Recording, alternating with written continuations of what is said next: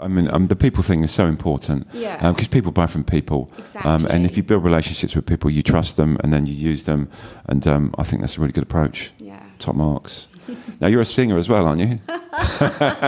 so it says on your website. On the website. I forgot that was on there. yeah, well, that's what I like to do. Yeah. I love to sing. Sure, yeah. Yeah, do you want a rendition? Uh, Go for it, yeah. no, I'm just kidding. no. Oh, I thought that was going to be the first on the podcast I've ever sing along. I love singing, but I'm not very good at it. But um, it does make you happy, doesn't it? It does. puts a smile on your face. Hmm. Like this morning, I s I I, drove to work and I had a bit of Whitney on, and I Yeah. just thought, just makes you feel good, as well as the sunshine. Absolutely. Yeah, yeah.